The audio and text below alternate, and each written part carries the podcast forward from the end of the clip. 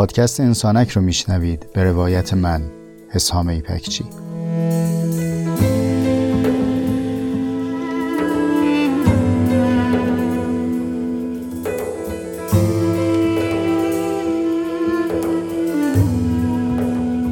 پادکست انسانک مجموعی از جستارهای صوتی است که توی اون تجربیات زیسته و روزمرگی هامون رو با عمقی کمی بیش از معمول روایت میکنم.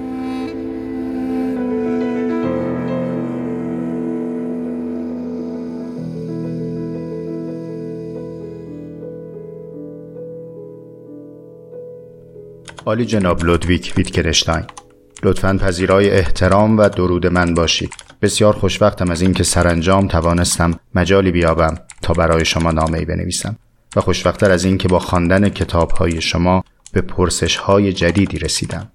امیدوارم شما هم با من همرأی باشید که رسیدن به پرسش از رسیدن به پاسخ ارزنده‌تر است، چرا که پرسش سرآغاز حرکت و پاسخ بهانه توقف خواهد بود.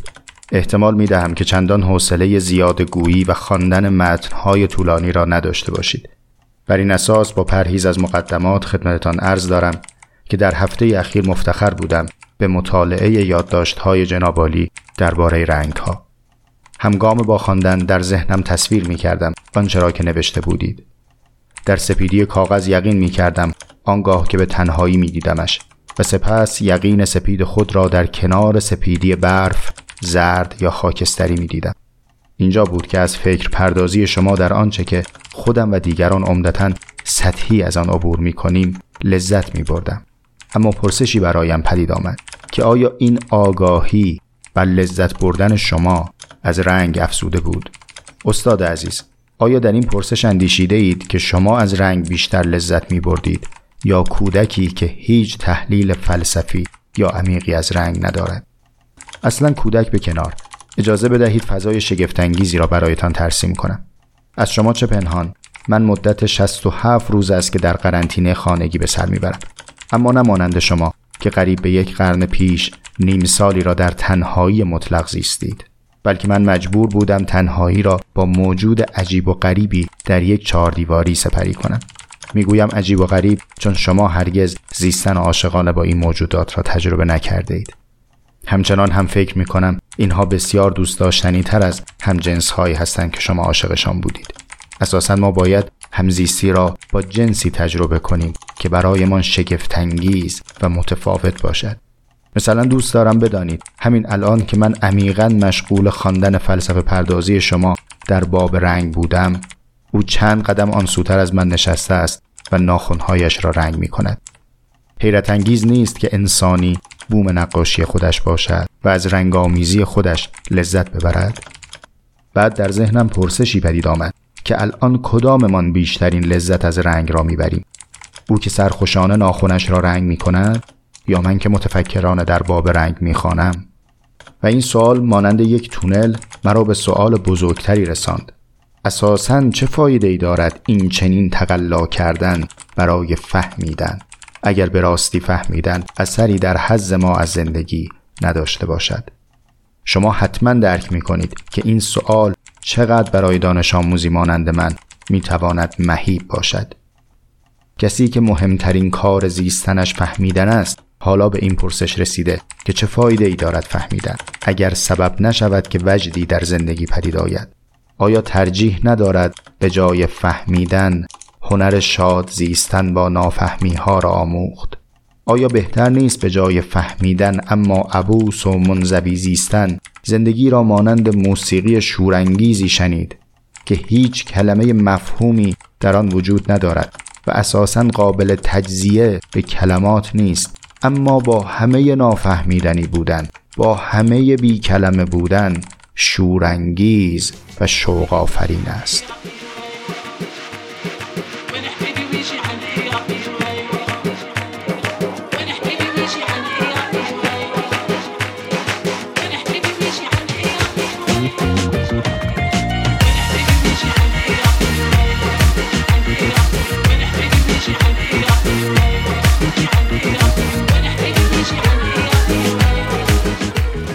سلام، وقت شما به خیر باشه. اپیزود 9 از پادکست انسانک رو میشنوید که در چهارشنبه 10 اردیبهشت 1399 ضبط میشه. اپیزود 9 در ادامه صحبت‌های اپیزود قبل هست و چون فرصتمون کوتاهه من نمیتونم به مرور آنچه گذشت برسم. تو یادداشت‌هایی که این چند روز برداشتم به یک جمع‌بندی رسیدم. اینکه دو آسیب در برابر نگاه حکیمانه به زوجیت وجود داره. یکیش سطحی نگری که در اپیزود 8 بهش اشاره شد. دیگریش هم نگاه رمانتیک و شاعرانگی افراطی نسبت به مقوله زوجیته که نیاز به بحث مفصل داره، در وقتی شاید بهش رسیدیم. اما بین این دو دسته، یعنی بین سطحی نگری و بین رمانتیک نگری، یک نگاه معقول و منطقی وجود داره که بعضی از حکما، بعضی از اندیشمندان اومدن راجب این موضوع فکر کردن و راجبش بحث کردن. این بعضی که میگم الان من یک منبع قابل ارائه در دسترسم هست، شاید بعداً برسم به توضیحات بیشتر، اون وقت این اپیزود رو بست میدیم، میایم در ذیلش بیشتر با هم گفتگو میکنیم. اما الان میخوایم بریم سراغ نظرات هگل. ببینید ما یک کتابی داریم که به فارسی هم ترجمه شده تحت عنوان عناصر فلسفه حق. این کتاب رو انتشارات قطره منتشر کرده، زحمت ترجمه‌اش هم با مهبود ایرانی طلب. چی هست قصه این کتاب؟ در واقع یادداشت‌های هگل هست و چیزهایی هست که 200 سال قبل در دانشگاه‌های آلمان او تدریس می‌کرده. جناب هگل که این درس رو داده، در کتاب فلسفه حقش در مورد ازدواج هم صحبت کرده. یک سری از یادداشت‌ها رو هم شاگرداش برداشتن که بعداً به ذیل این توضیحات اضافه شد. و اگر بخوام یه چیزی بگم که آه از نهادمون بلند شه، اینه که شما برید ببینید در چند درس دانشگاهی ما مقوله عشق تدریس شد. هگل 200 سال قبل وقتی که میرسه به موضوع حقوق خانواده یا حق خانواده، تدریسش رو از عشق شروع میکنه. یعنی در ذیل باب زناشویی قبل از اینکه ورود کنه به درس، اول عشق رو درس میده. به قدر فهم خودم چند قطره ای از درس هگل رو برای شما تعریف میکنم. بوسه هایت مسیر معراج است، زیر سقف خیال و خلوت و خشت، با تو گویی خدا مرا را میبرد روی دوش خود به بهشت.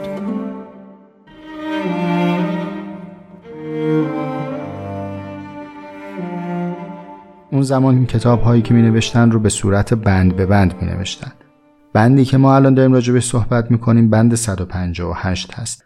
خود هگل متن دشواری داره، یعنی بیانش و قلمش قلم پیچیده است. اونی که شاگرداش یادداشت کردن که در این کتاب منتشر شده رو براتون یک بخشش رو می خونم.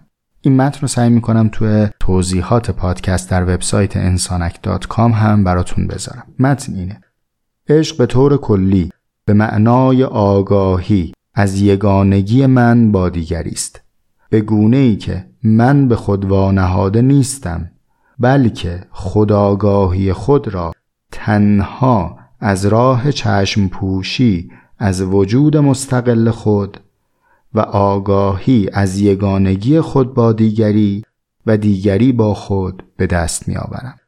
خب الان میخوام 4 تا نکته بگم در حاشیه این 2 تا خطی که با هم خوندیم.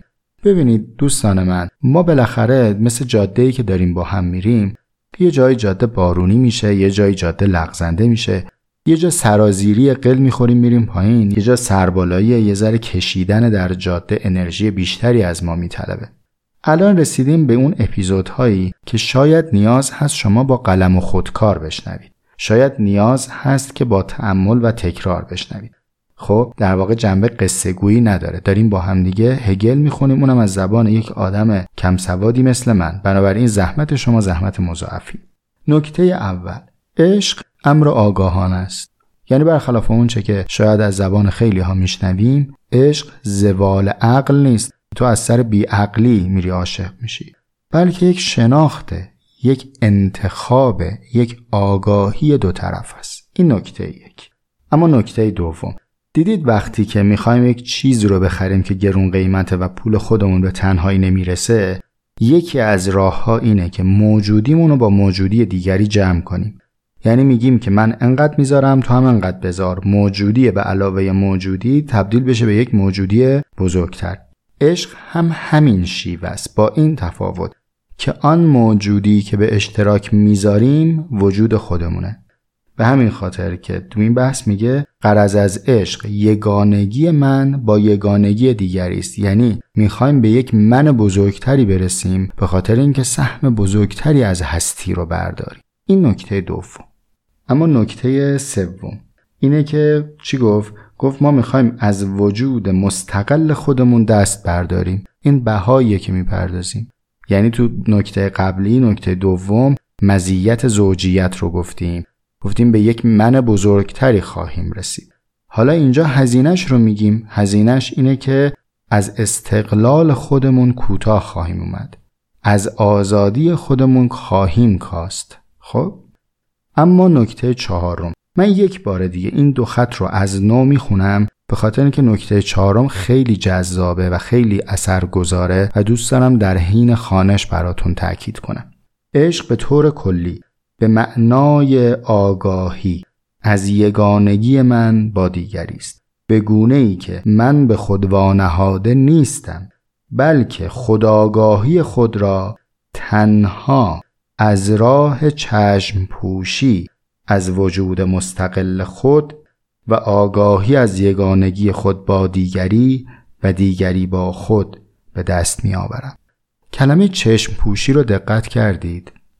بعضی از ما فکر می‌کنیم که اگر رفتیم سراغ اندیشیدن، اگر رفتیم سراغ حکیمانه دیدن، یعنی می‌خوایم یه سری کلمات قلمبه و یه سری جملات پیچیده پیدا کنیم که بشیم زینت المجالس. یه روزی که رفتیم یه جایی، مثل اون بنده خدایی که بهش گفته بودن بشین بالای مجلس حرف گنده بزن، رفته بود رو میز گفته بود شتر، گاو، زرافه. شبیه همین کار یه جایی که میریم می‌بینیم گفتگویی هست، با این جملات خودنمایی بکنیم. نه، این نیست قرض. حکمتی که نشه باهاش زندگی کرد بار اضافه است. اتفاقا درسی که او داره میده به درد زندگی دانشجوهاش میخورده. داره سر کلاس این رو توضیح میده، میگه آقا نمیشه عاشقی کرد اما چشم پوشی نکرد. اگر همین یه جمله از کل اپیزود 9 برسه به دست کسی که باید، این دقایقی که صرف شده به گزاف نرفته. نمیشه بدون اغماض عاشقی کرد. چشم پوشی به معنی انکار نیست، به معنای پذیرفتنه. اگر خواستید دوباره بزنید از اول این جملات رو بشنوید، ببینید چقدر همیه آگاهی خودآگاهی، آگاهی خودآگاهی. و جالب اینجاست برای هگل که مباحث خیلی پیچیده‌ای رو اومده راجبش صحبت کرده، وقتی رسیده به عشق اینطور گفته سر کلاس، یعنی یادداشت‌های دانشجوهاش اینه: عشق مهیب‌ترین تضاد است. فهم نمیتواند این تضاد را حل کند. یعنی با اینکه هی از آگاهی میگه و آگاهی را حذف نمیکنه از تعریف عشق، اما یک تضادی داره اتفاق میفته. کتاب توضیح نداده یا تو یادداشت ها نیست که این تضاد دقیقاً چیست، اما فهم من اینه که شما میخواین خود بزرگتری بسازین. برای رسیدن به این خود بزرگتر از این خود چشم پوشی میکنید تا با دیگری پیوند پیدا کنید. با تو انگار ازل همین حالات، با تو نقش فرشته کم رنگ است. من که باشم در این میان که خدا در هوای تو سخت دلتنگ است. اگر ازتون سوال بشه که در پیوند زناشویی اون عامل چسبندگی بین همسران چی هست، چه پاسخی میدید؟ یعنی اگه سوال این باشه که با چه نخی این دو نفر به هم دوخته شدن، جنس اون نخ رو چطور تحلیل میکنید؟ در طول سالها و قرنها نگاه‌های مختلفی به این جنس نخ وجود داشته. قدیمی ترین یا سنتی ترین شکل تعریف این نخ ایجاد یک ارتباط جنسی بوده. پس گزینه اول اینه که بگیم که این پیمانی است که چسبندگی اون برقراری ارتباط جنسی بین طرفین. آرام آرام که ما قدم در مدنیت گذاشتیم و بین مناسبات مردم یک عاملی شکل گرفت به نام حق، به طوری که من متعهدم حق تو رو رعایت بکنم و مستحقم که از تو بخواهم حق من رو رعایت بکنی. اینجا بود که جنس نخ دیگری تعریف شد. این که پیمان ازدواج یک قرارداده، یک پیمان حقوقی و مدنی میان دو نفره که بر اساس اون یک سری بایدها و نبایدهای رو ملزم میشه. اینم شد نگاه دوم. اما یه مدل سومی هم شکل گرفت. اون هم این که عامل پیوند زننده میان طرفین ازدواج یک شور حسی است، یک امر کاملا درونی است، همون چیزی که ازش تعبیر میشه به نام عشق. حالا به نظر شما ازدواج کدام یکی از این سه بنده؟ علالقاعده بند اول در روزگار ما حتی اگر طرفداری هم داشته باشه خیلی به اظهار نمیرسه. یعنی کسی نمیگه من یه پیمانی میخوام برقرار کنم که کلا هدفش اینه که برقراری ارتباط جنسی باشه. این احتمالاً گزینه کم طرفدار یا شاید بی طرفداری. اما بین اون دوتا گزینه دیگه که این پیمان یک پیمان حقوقیه، یک پیمان منضبط و کاملا منطقیه، یا یک پیمان احساسی از سر عشق، خب ما کدوم رو به نظرتون انتخاب کنیم؟ هگل بعد از اینکه از بحث عشق عبور میکنه و در باب عشق صحبت میکنه، تو بند 161 از همون کتاب حالا میرسه به زناشویی. میگه ببینید من عشق رو گفتم، یک رابطه دیگری هم وجود داره به نام رابطه حقوقی و مدنی میان افراد که سر کلاس اینطور بیان کرده که کانت به این نگاه نزدیکه. یعنی کانت هم میگه ازدواج یک رابطه و پیمان مدنی بین یک زن و مرد. اما هگل میگه که از نظر من ازدواج شامل تمام این دسته های ارتباطه. یعنی اگر شما صرفاً بیاین به جنبه حقوقیش نگاه بکنید، این زندگی نیست، این ازدواج هم ازدواج متعالی نیست. اگر بیاین صرفاً به وجه احساسی و شور عاشقانش نگاه بکنید، باز هم ما به یک رابطه پخته‌ای نرسیدیم، چون هر عشقی نمیتونه زناشویی باشه. حالا اگر عشق حاصل شد، پیمان حقوقی و مدنی هم بین افراد برقرار شد، اما در حوزه ارتباط جنسی پیوندی حاصل نشد، آیا میتونیم بگیم یه ازدواج متعالیه؟ باز هم نیست. بنابراین میاد اینطور جمع‌بندی میکنه، میگه که همه اینها اگر در کنار هم قرار بگیره میشود رابطه زناشویی. بدنت هم زمان حریق و حریق، من از اجاز تو خبر دارم، در تن نازکت خدا پیداست، تا ابد من به تو نظر دارم.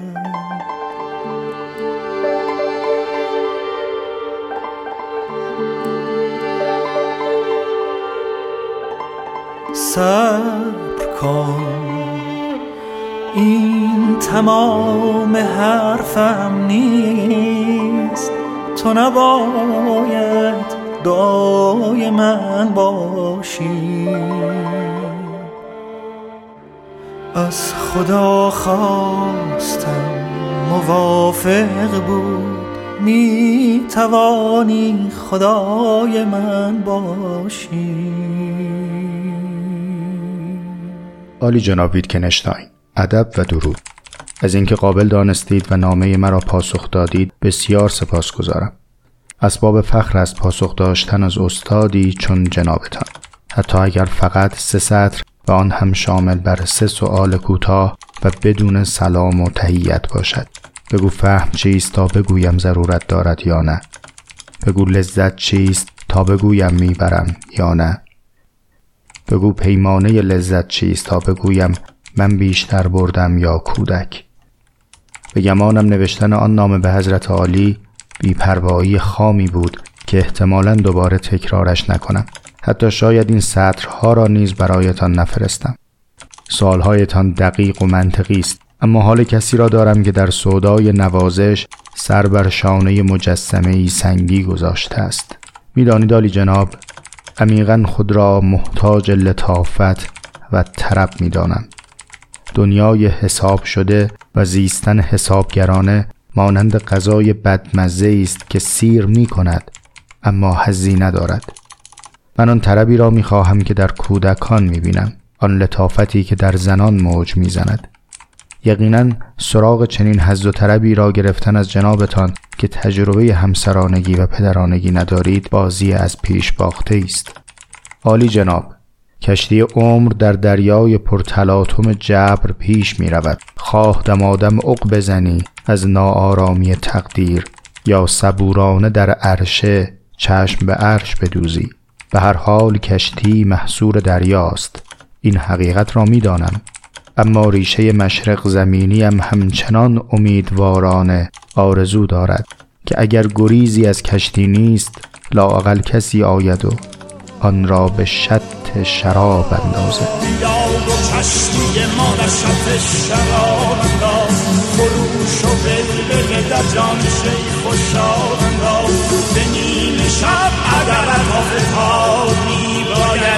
به روی دختر کچه به رزم بانداز، به ناامیدی از این در منو بزن خالی، به ناامیدی از این در منو بزن خالی، بود که قره دولت نام ما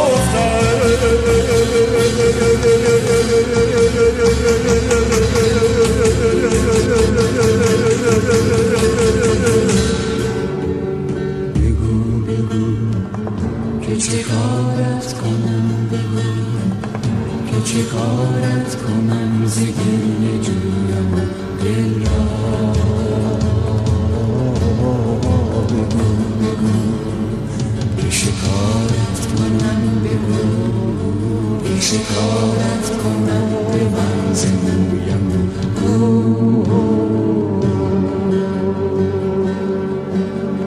نماز شام